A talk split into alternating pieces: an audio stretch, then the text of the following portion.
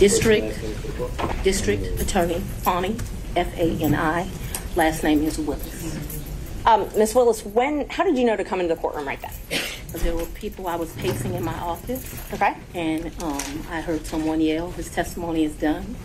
Um, It only made sense to me that I would be your next witness, and I've been very anxious to have this conversation with you today. So I ran to the courtroom. So as soon as um, you heard that Mr. Wade was done testifying, that's when you just assumed you would be the next witness? It only makes sense. Um, did you listen to any of the testimony? I've been in my office pacing, ma'am. Um, did you listen to any of the arguments? I did hear the, the arguments this morning. It's ridiculous to me that the you lied on Monday, and yet here we still are. And I did listen to that argument. Um, Um, all right, so that was it, just the argument, no testimony. Right, I listened to the argument this morning where Adam Abbate, I thought, did an excellent job pointing out how dishonest you were with the court on Monday. And um, I'm actually surprised that the hearing continued, but since it did, here I am. Great. Um, so let's talk about, first, let's just talk about what you did in preparation for today. Um, did you meet with Mr. Wade at all? Once the, mo- once the motion was filed, did you meet with Mr. Wade and talk to him about the motion that I filed to disqualify you? On January, this first January motion? Yes. I don't know if you could say talked about. Um, I probably had some choice words about some of the things that you said that were dishonest within this motion. So I don't know that it was a conversation. As you know, Mr. Wade is a Southern gentleman. Me, not so much. Okay, but my question was, did you have a conversation with I didn't have a substantive conversation. You did not. I read this motion, skimmed it more uh, so, and um, I've probably said some choice things to him about some of the lies they were told. Okay. And then printed in the media because, you know, we used to be in a day and time where you had 60 minutes and people did stories and they verified information um, and you had this great reporting. But it seems today that a lawyer writes a lie and then it's printed for all of the world to see. Well, I just want to make sure that you answer the question I asked, though. So my question was, I'm gonna have been asked and answered. Overruled, Mr. Abbate. um, I told you what happened. I read the motion. I am sure I told him what my opinion of it is. Okay. And past that, we had no substantive conversation. you did not. Okay. Is there Um, something you didn't understand? No, I just wanted to make sure that, that Okay. you did not have a meeting with him in the conference room to discuss the motion. Next question, No. Ms. Merchant. So in the, in the conference room of my office, within this week, you produced some financial document. That financial document was given to me, something, and I'm not even sure who was given it to him by me or Mr. Abbate gave it to me.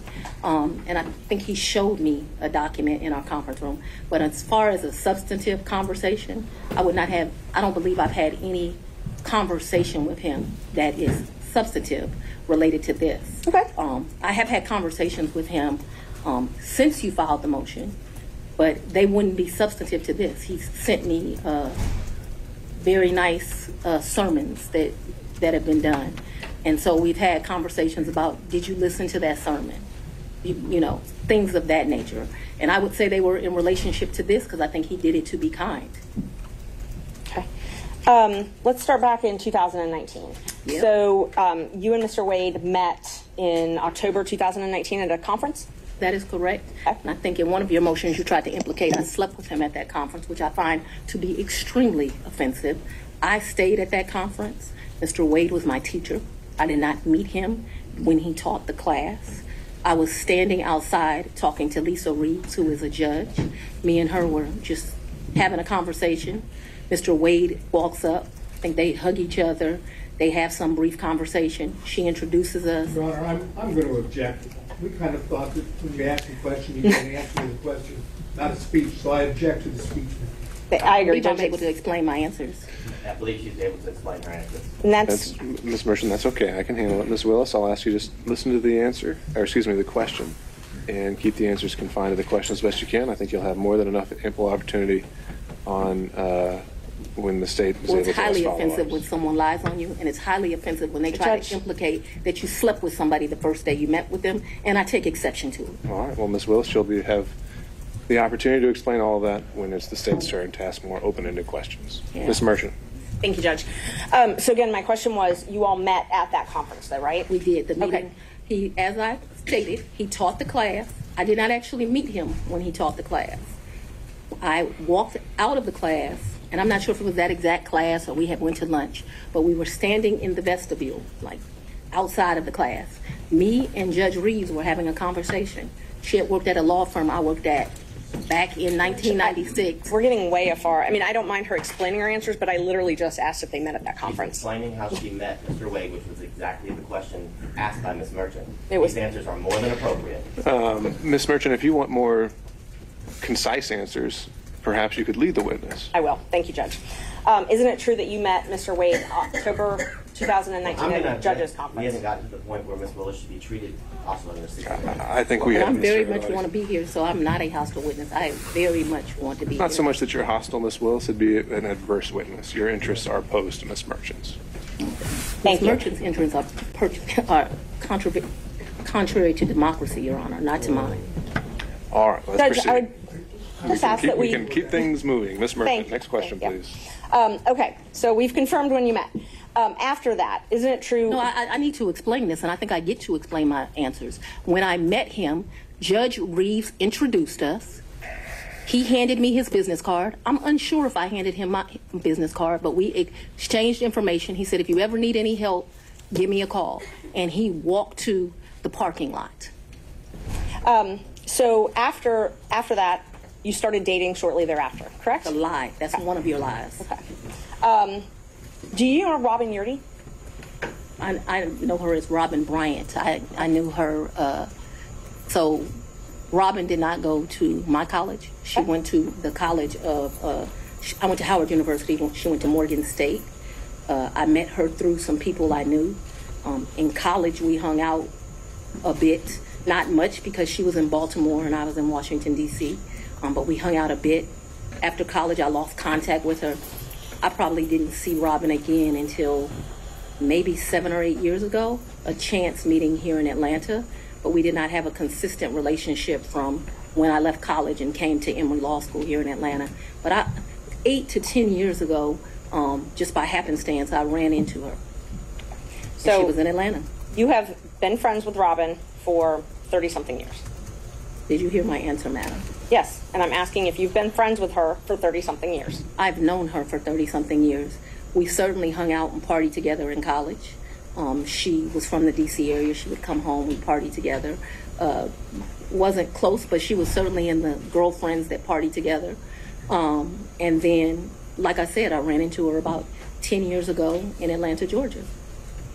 So But we didn't talk throughout that time period. I didn't see her. I didn't even know where she was. When I ran into her, I was surprised she was in Atlanta. And so, yes, I have known her probably since 1990, 1991, but we have not maintained a consistent relationship that whole time. for the last 10 years or five, whatever you'd like to classify it as, have you been friends with her? I have not spoken to Robin in um, over a year. I certainly do not consider her a friend now. Um, I think that she, you know, there's a, a saying, no good deed goes unpunished. And um, I think that she betrayed our friendship. So let's narrow it down, the timeline now. So my questions are going to be from the time period of 2019 until she no longer was employed for you, the last time you all talked. So all of my next questions are just focused on that time frame, okay? Yes, ma'am. Up until she left your office. Yes, ma'am. Um, during 2019, you all were friends, correct? Yes, we knew each other in 2019. During 2020, you all were friends, correct? We were, we knew, yes, we were friends during that time period. During 2021, you all were friends, correct? Yes. Okay. And such good friends that when you needed a place to stay, you asked her if you could take over her lease. That's a lie. You did That's not, move the- into her apartment? I did, but that's not the way you characterize it is wrong. I asked if you asked if you could take over her lease. I did not ask if I could take over her lease. Did you move into her apartment? I, I moved into her condo in April of 21. The circumstances around that were that Robin met her husband. They wanted to move into a, another and separate place. She wanted to get rid of her condo. My father was living with me, with me at the house. Because of this case and because of my stance on gangs, my life was being threatened regularly. My father urged me to leave our home. At the same time, as luck would have it, Robin wanted to give up her lease because she wanted to move in with this new man she met, who eventually became her husband. And so as life circumstances worked, my dad was begging me to leave the house. He was afraid for me, afraid for his grandchildren. She wanted someone to take over her lease so that she didn't, you know, have to pay a fee or get abandoned. And so I don't remember when, but probably March or April of 21, I moved in and take over her lease. And did you pay her, her or did you pay the um, leasing agent? No, I don't even know who the leasing agent was. I paid her. You paid her. Did you pay her cash or did you use a card? Um, there were some times that I would give her cash, and there, but mostly I paid her via Cash App. That would be the most convenient thing. So I would not only give her her rent, but then like when the utilities would come in, whatever the utility was, she might be like, "I need seventy bucks, I need a hundred dollars, whatever it was." And um, we never had a problem with money. I, whatever she told me it was, I never asked to see a bill. I never questioned her. I just gave it to her.